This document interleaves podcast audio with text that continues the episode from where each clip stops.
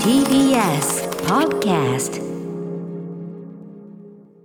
はいということで水曜です日比さんよろしくお願いしますはい、6時です。よろしくお願いします。まずは電車の情報がはい、電車の情報からお伝えします。つくばエクスプレス線は守谷駅と柏田中駅の間で線路の点検を行っている影響で、現在流山大高の森駅とつくば駅の間で運転を見合わせています。ご利用の方、つくばエクスプレス線の情報をお伝えしました。ご注意ください。はいということでですね寒いですね寒いです。昨本日当。今日がね私の体感だと今季一番って感じしますけどね、出ちゃいました。体感ですよ体感。あの寒さとかこう暑さっていうのはあくまでこれ相対的なものなんで、昨日もさんざっぱらそれで文句言いましたけど、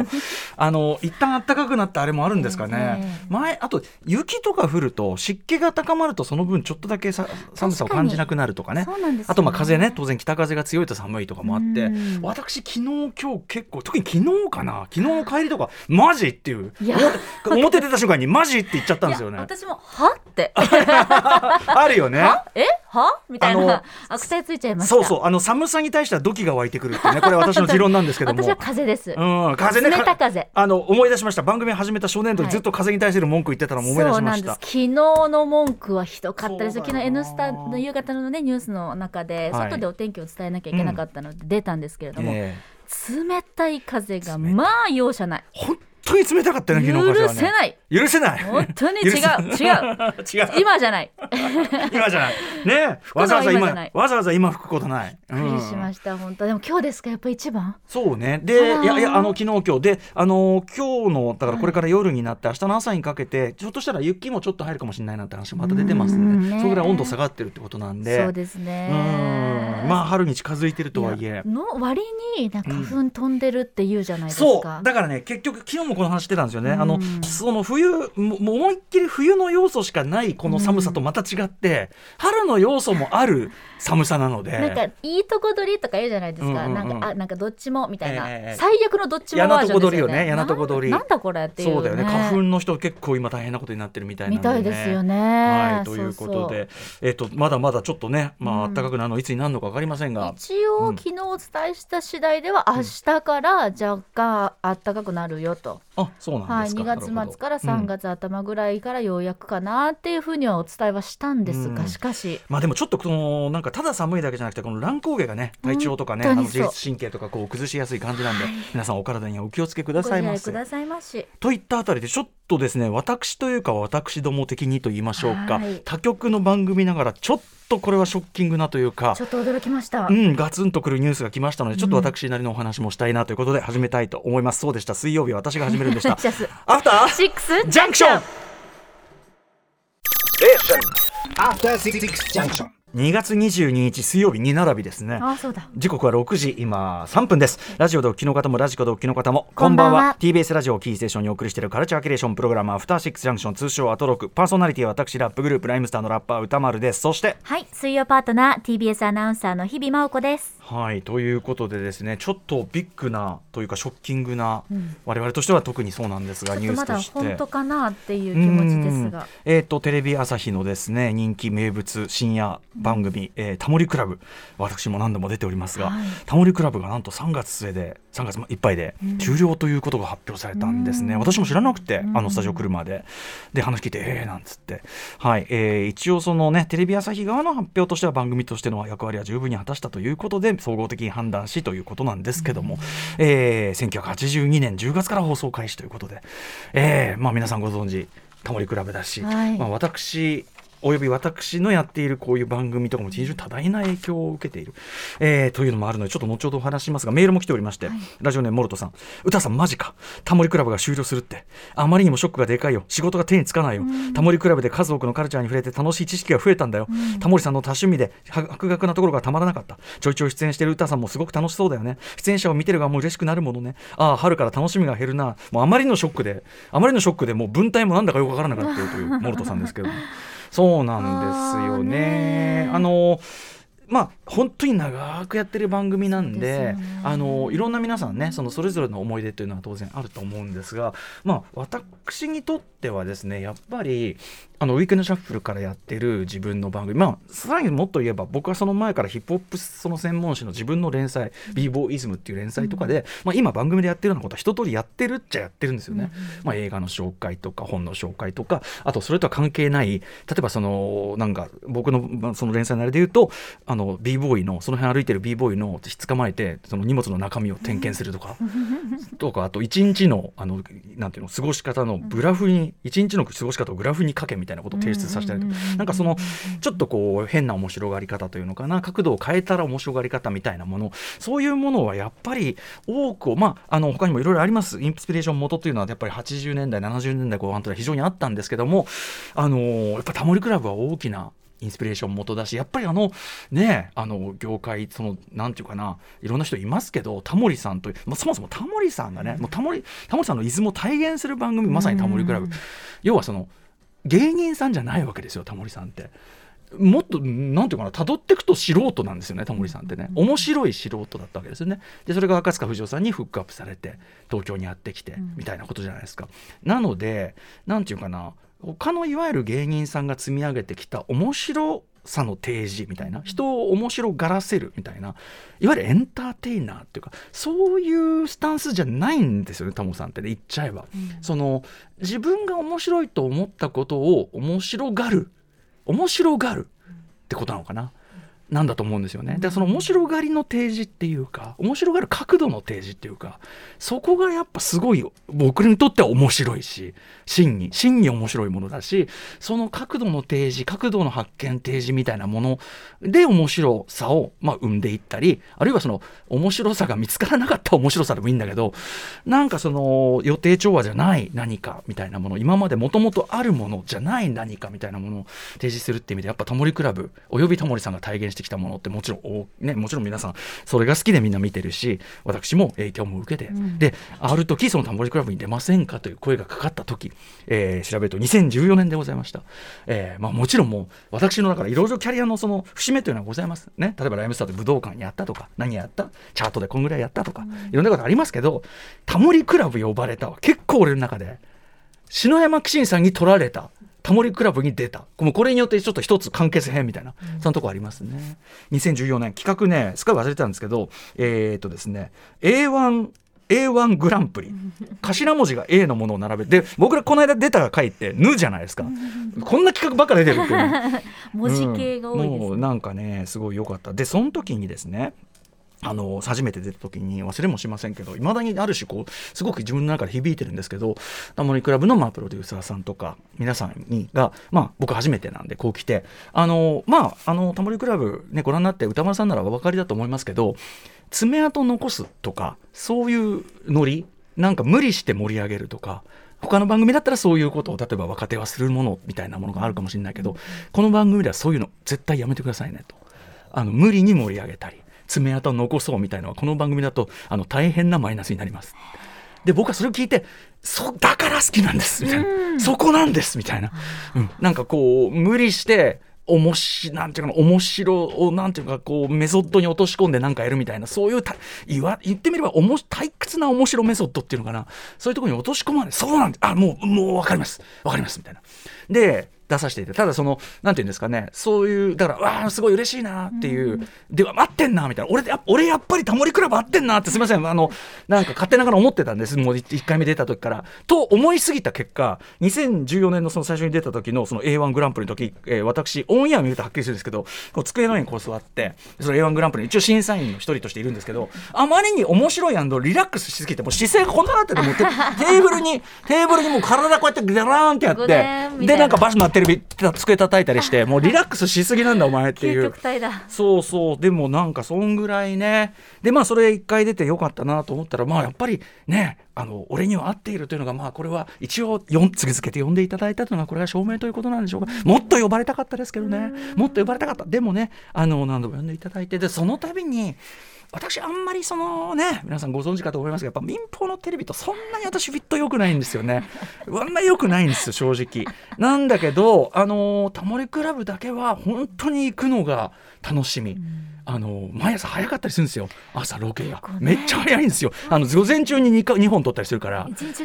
で最近になって俺その2本目に呼ばれるようになる。なぜか俺1本目が多くて今まで。ー。めちゃくちゃ朝早かった。俺からすればもうなんかもう寝ないで食う気はないみたいな時間だったりしたんですけどそれでもウキウキ今日は何だろうみたいな。今日はどんな今日はどんな変なことが起こるのかあったしあとはそうですねトリプルファイヤー吉田さんねもうタモリさんが大喜びしちゃって吉田さん。でなんかわかんないけど吉田さんタンみたいな感じで私が大体吉田さんいる時は僕が行ってなんかこう言うみたいな、ああいうのもなんかあこういなんていうの僕の使い使い道をタモリクラブがこういうふうに見つけてくれたみたいななんかこうそういうのも嬉しかったしあとやっぱり合間合間でと回によるんですけどやっぱりタモさんがはっきりタモさんに火がつく瞬間というかタモリさんがやっぱりそのタモリさんが面白がり出す瞬間そこでやっぱりその番組の温度収録の温度がぐっと上がる、で俺らもこうこうですよねっつって。もうでもう完全にそのタモリさんがこう乗って、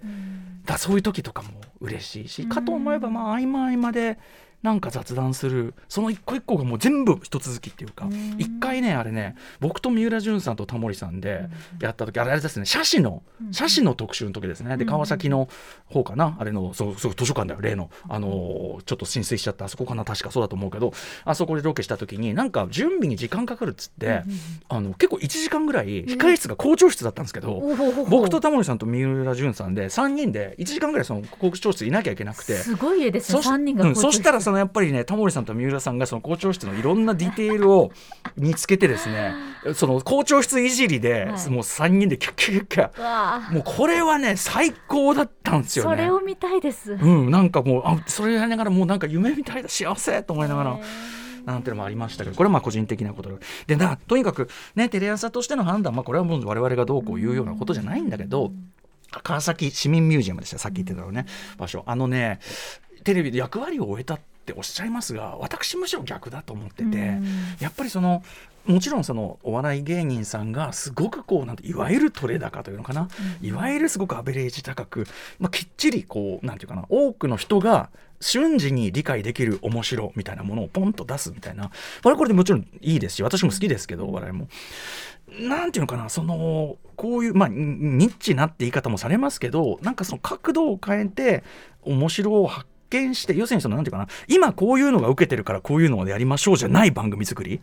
これ私はもう自分の番組やるのももうこれ鉄則なんですけど、うん。あの今若い人はこうなんでこうそういうダサいすみませんダサいって言ってしまいました、そういう発想ではなくあのやっぱりこうなんとプレゼンて提示する側としてちゃんと教授を持ってちゃんと新しい面白がりの角度を提示するみたいな。それがやっぱりこうどんどんどんどんそういう余裕がテレビからなくなってきたのかなくなってくる中かろうじてやっぱり NHK はまあ、そういう財力もありますからということなのか、あとはやっぱりそのそうですね営利第一じゃないからでしょうね。やっぱりその新しい角度を発見するのは僕は最近 NHK だと思うんだけど、あのーなんだけどやっぱり民放でちょっとやっぱそういうこうアングラな人脈とかね要するにとんでもない人連れてくるわけで、もう私も含めてですけど誰それみたいな。例えばあのあれですよ森田義満全映画の編集でもおなじみリトルモア加藤元井さんとかが、うん、ただの編集者ですよ。め眼鏡かけたひょろっとした。ことを元井さんがしれっとタモリクラブ出てるわけですよ。でも誰もそれを不思議に思わないっていうか。あそうタモリさんねあとねもう一つこれも最初に出た時に僕が何者とか初めて出るから、そういう説明とかいいんですか？ってあうちはいいの。っつって、うん、そのうん。だからその感じ。誰がそこにいても不思議じゃない感じとか。そういうなんていうかまあ要は自由さとかうん、なんていうみたいなものがなんかテレビからやっぱ少なくなってるなと感じる中、僕役割とか重要性はむしろ増してるだろうって思うからただねやっぱりねあのすごくコストもかけてるんですね。スタッフの数も多いし下調べもすごいするし。だってさ空耳1個取ってみたってあの空耳の1個のネタのために、うん。どあのびそう映像、ん。あの1個作るのに一ネタもうもうもう一ネタよその、うん。あのネタの作るためにどれだけ手間かけてんのってことだし。収録た大変だなってそのロケというかね、うんうん。再現部位？そう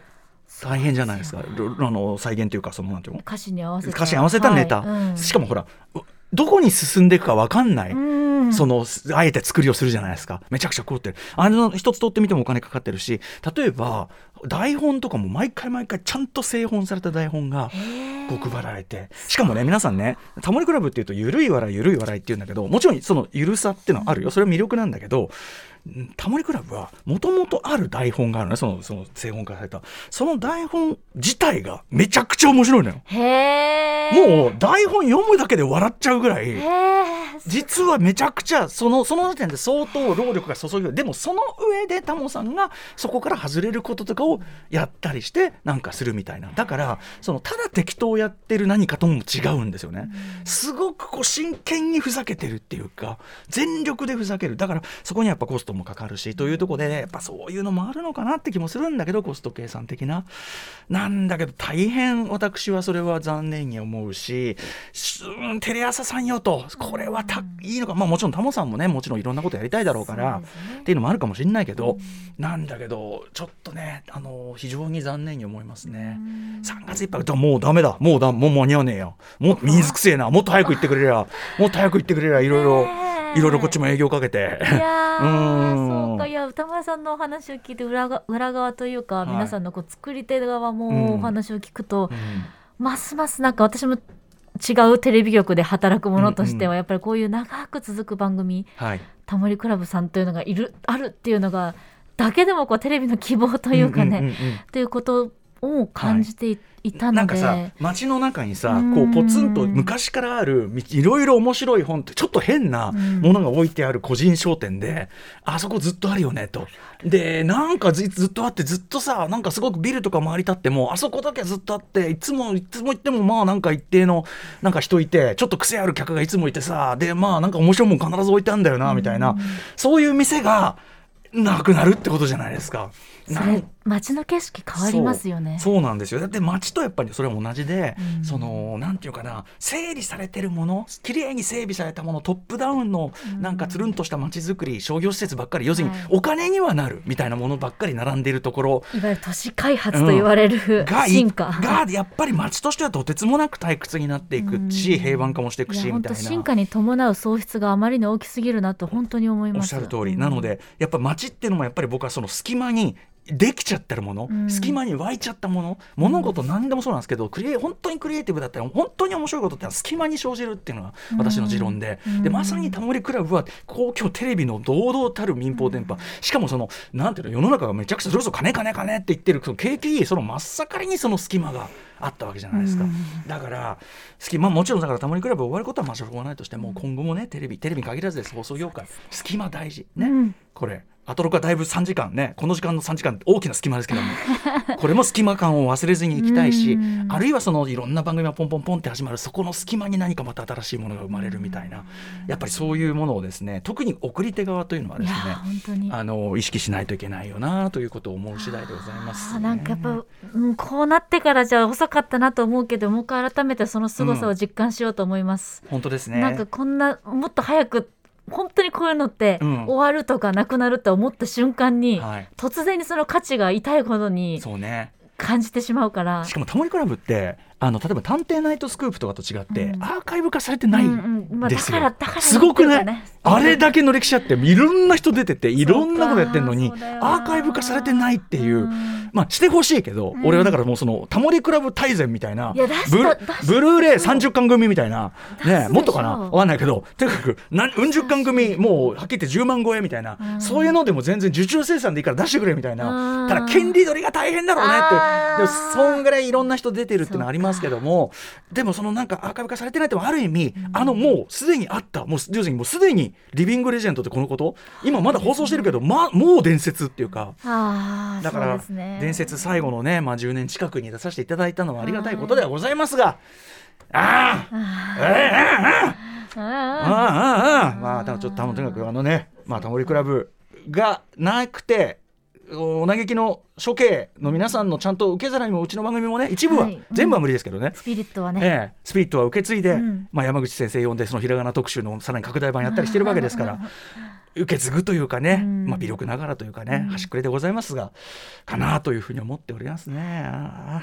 ああああああときたもんだね。はいということで我々は張り切っていきましょう、はいカルチャー。キュレー。ションプログラムアフター。シックスジャンクション本日のメニュー。紹介です。はい、カルチャー。界の気になる人、物、動きを紹介します。カルチャー。トー。ク、この後お伝えします。今夜、プチカシマさんとダー。スレー。ダー。さん登場です。お二人が監督出演している現在公開中のドキュメンタリー。映画、劇場版選挙なんですについてお話を伺います。ます。そして7時からは日替わりでライブや DJ プレイをお送りする音楽コーナーライブダイレクト今夜のゲストはこの方たちです。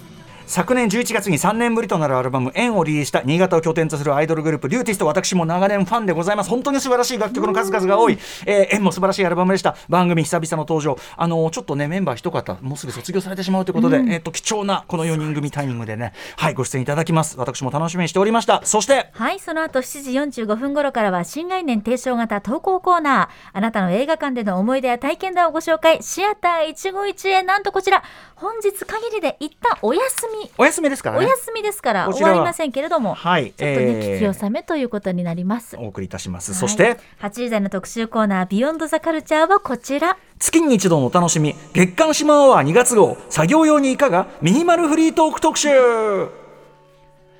タモさんのある種の一面を今一番ついてるのは島尾さんかもしれませんね。本当に私今日ひょっとしたら。お話聞きながら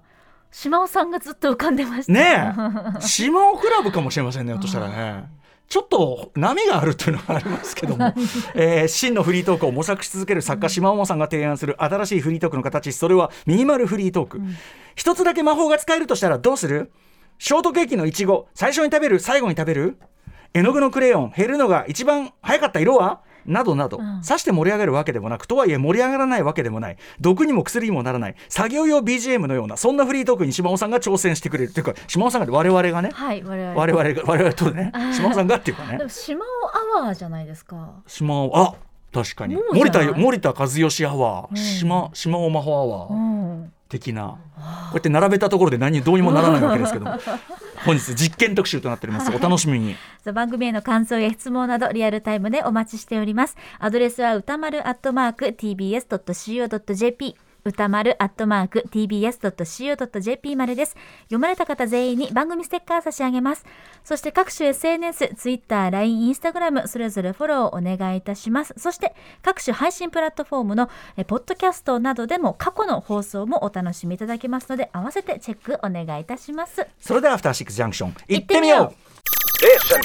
After Six Junction. はいそんなこんなの中ですね、はい。ちょっと番組からのお知らせと言いましょうか、はい。えっとですね MD ノートというね、えっと番組グッズであの公式のアフターシックスジャンクションノートを作らせていただいて私毎日このね番組いの毎日毎日こうメモしているのはこのねアまフターシックスジャンクション。的新しいですねそうですね、これまだ始まったばっかり、もう何冊目だろうな、えーって感じなんですけども、えっとこちらの、まあ、やっているですね、ミドリさん、MD ノートの元のね、えー MD ペーパープロダクトのオフィシャルサイト、使う人の話というこのホームページの方にですね、私のあのインタビューが実は掲載されております。えっと、まあ、どんないきさつでこの MD ノート使うようになったのか、えーまあ、一言で言えば映画評論を本格的に始めてからということなんですよね。えー番組構成作家、古川耕さん、まあ、文具物として今や知られてますが、はい。古川さんにプレゼントされでどんどんどんどんその使い勝手自分が使い勝手いいものであのオリジナルのやつを使わせていただいて、まあ、こういう罫線のものを作ったとか、えーまあ、あちこちでしてきた話も含むかもしれませんが、えーちょっとノートに関する話ちょっと集大成的に MD ノートさんの公式サイトでお話ししておりますので、はい。えーぜひよろしければご覧ください。そしてアフターシックスジャンクション、えーオリジナル MD ノート緑ノートはですね TBS ショッピングで税込み1200円では現在も発売中でございます、はい。先日あの、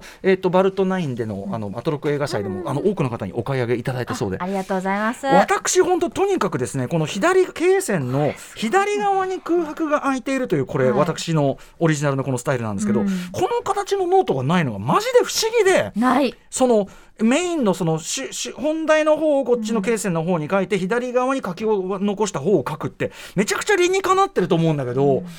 ないんだろうね両脇空いてるのしかないんですよ。After Six Junction.